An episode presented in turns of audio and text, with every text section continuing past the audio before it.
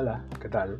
Mi nombre es César Rivas y les doy la bienvenida a Soundtracks, del vinil al streaming, un podcast que nace con la necesidad de hablar de música, de esa que forma parte de nuestro día a día, que hemos escuchado y que seguramente en algún momento en nuestros hogares la hemos disfrutado en un disco de acetato, después en un cassette, en un C D y que ahora está en nuestros celulares y en nuestras plataformas de streaming. El nombre de este podcast viene en un clarísimo homenaje a Scratch, del acetato a la vanguardia, un programa liderado por Ivan Locher durante varios años, uno de los maestros de la radio venezolana y que nos mostró tanta música a lo largo de los años por las distintas emisoras que pasó. Así que siéntense cómodos, disfruten y bienvenidos a este viaje. Comenzamos.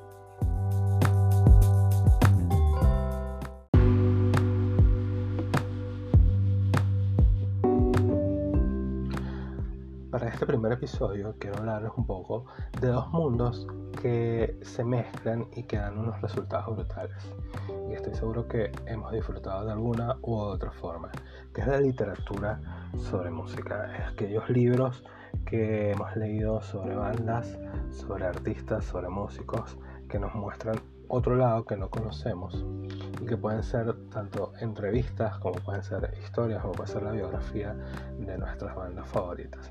Entonces, en este capítulo uno yo les voy a comenzar a hablar sobre algunos libros de bandas, de músicos enfocados en Venezuela y otros no tanto, que creo que todos deberíamos leer en algún momento, haciendo como que muy especial énfasis en la literatura que se ha hecho aquí en Venezuela. El rock en Venezuela viene desde los años cincuenta y es muy particular porque no hay tanto material que uno pueda decir esta es un libro clave. Ha sido reciente en los últimos años donde hemos podido conseguir algún material editado y que nos ayuda a entender un poco cómo se ha comportado el rock en Venezuela desde sus inicios hasta los últimos veinte años, hasta comenzado a entrar el nuevo milenio. Entonces aquí lo que vamos a ver, lo que vamos a escuchar, son algunos libros editados en Venezuela sobre bandas y sobre músicos venezolanos. Aquí va nuestra primera opción.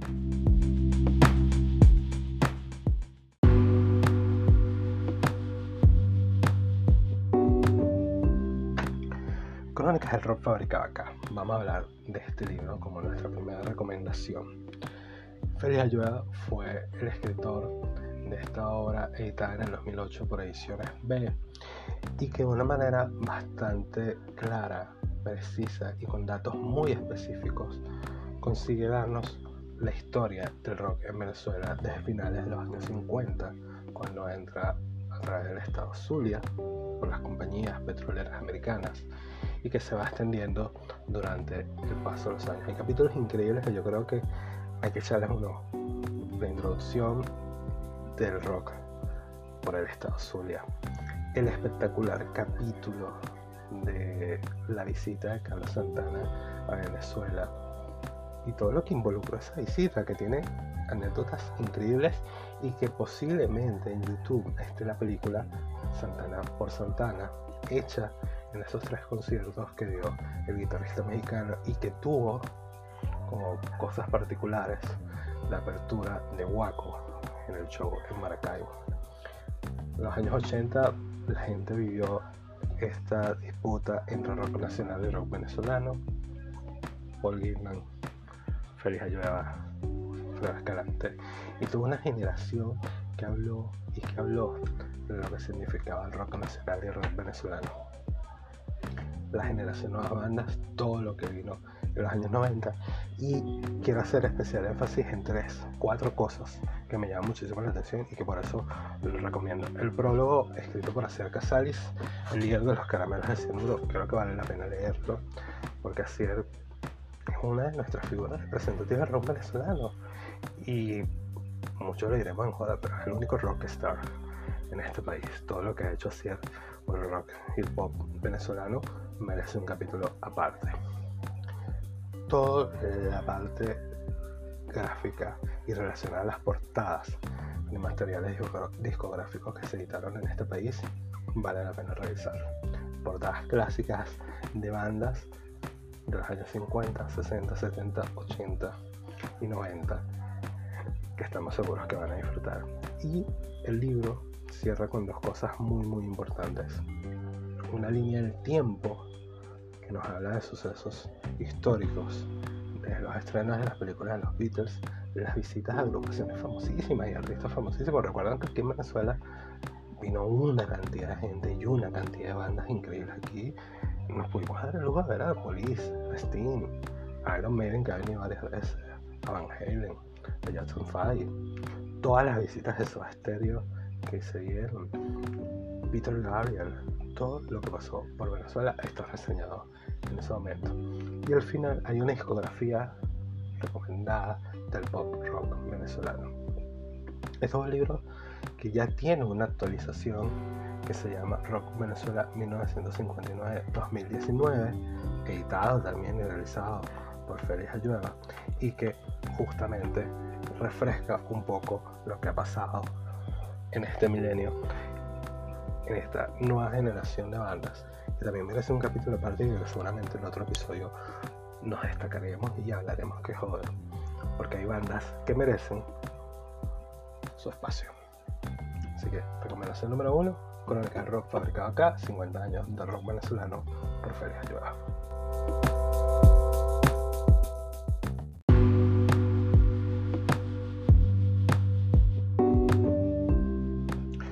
Mi segunda recomendación es un librazo, librazo, librazo. Es uno de mis favoritos y al que siempre vuelvo de vez en cuando. Está escrito por mi pana William Padrón y se llama A la hora justa. ¿De qué va A la hora justa? Es recorrer la historia de Sentimiento Muerto. ¿A través de quiénes? De los integrantes de Sentimiento Muerto.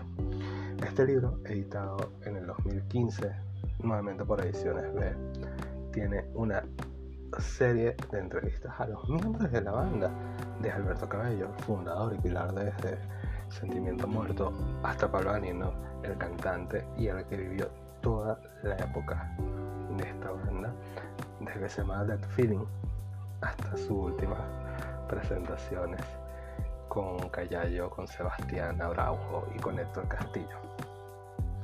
A la hora justa va también transmitiendo épocas que vivió la banda, desde los cassettes, los famosísimos cassettes que rodaron por toda Venezuela, hasta sus tres producciones discográficas, que juntaron con miles de anécdotas y que aquí en este libro están súper reflejadas, desde la aparición de Andrés Calamaro y su sustitución por Fito Páez, desde la producción de Guillermo Carrasco hasta la producción de Mariano López y la banda en esta tercera producción, Infecto de Afecto, que en lo personal es mi disco favorito de Sentimiento Muerto y yo siempre lo defenderé como uno de los mejores discos de rock venezolano.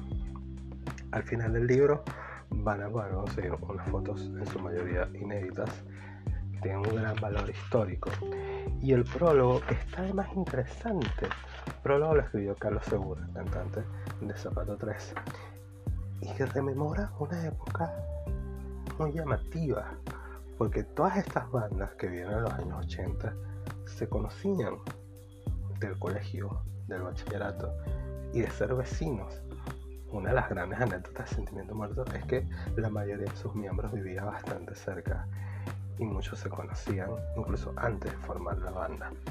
Entonces, échale el ojo a lo que significa Sentimiento Muerto, a lo que significa una historia de reverencia, desde, aunque usted no lo quiera, hasta Infecto Afecto, grabado en mil novecientos noventa y uno, última producción antes de la separación de Sentimiento. Échale un ojo, son entrevistas muy interesantes. Están todos los miembros de la banda y creo que vale la pena revisarlo.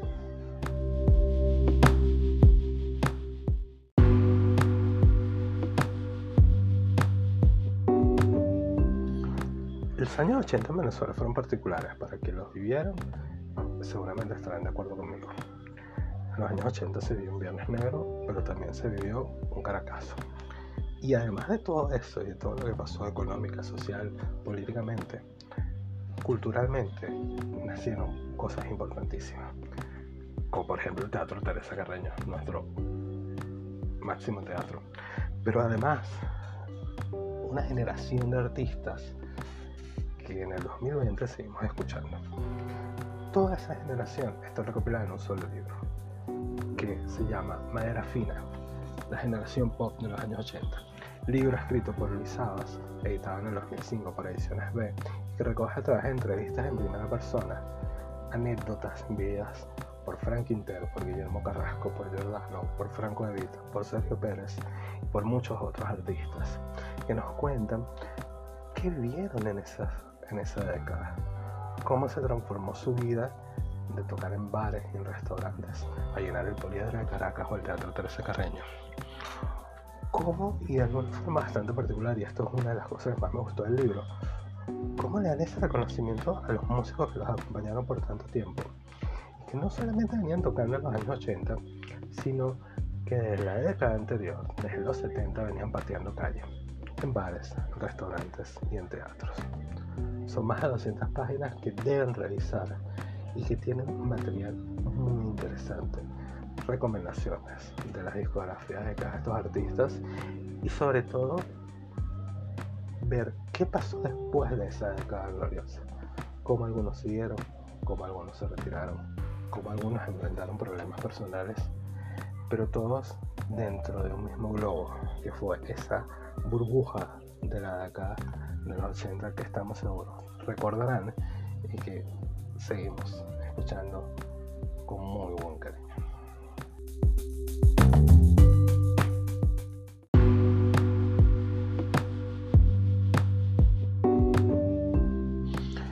Nuestra última recomendación viene muy interesante y es uno de los libros que más disfruto leer y que más disfruto ver, porque este libro en lo particular tiene muchísimo material visual, tiene una muy buena cantidad de aportes escritos, pero disfrutas más y entiendes mucho más sobre esta banda a través del aporte de tantas fotografías inéditas. La carretera de Caramelos de Cianuro es un libro escrito por William Padrón, editado por Libros del Nacional en el dos mil catorce. Y sí, es una biografía de la banda, pero contada de una manera distinta, a través de anécdotas, de pequeños párrafos, de, sí, entrevistas a los miembros de la banda, los pasados, los que están, los que ya no están. Y a partir de eso, reúnen historias muy, muy, muy llamativas. También hay un vuelco hacia ese grupo de personas que han trabajado con la banda, que han compartido con la banda y que han sacado adelante parte de la trayectoria de los Caramelos de Cianuro.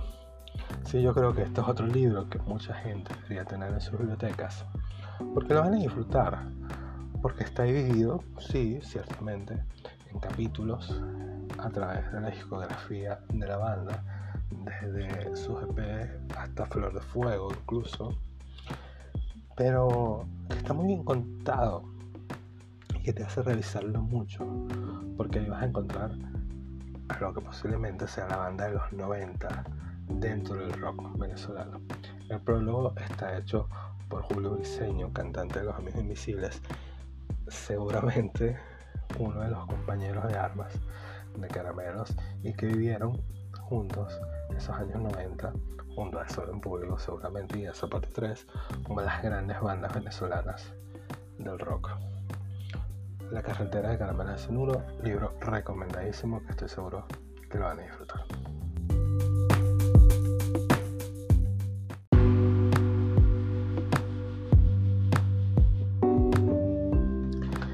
Este primer episodio, muy diferente y que fue enfocado en libros, seguramente va a tener una segunda y hasta una tercera parte donde vamos a hablar de otras publicaciones nacionales e internacionales, donde seguramente charlaremos con los miembros de estas bandas, con sus escritores, pero con mucho, con mucho más material que vamos a revisar. Yo espero que hayan disfrutado este primer episodio, que les haya gustado. Por favor, el feedback siempre será bienvenido, así que sus comentarios, sus apreciaciones, háganmelas llegar. Este podcast va a estar disponible en Spotify, en Deezer, en Google Podcasts, en iBox y en todas las plataformas de streaming disponibles en el mundo entero. Así que nada, mi nombre es César Rivas. Espero que hayan disfrutado de Soundtracks, de los estratos de streaming, hoy en modo libros. Y nada, seguimos adelante. Un abrazo, disfrútalo.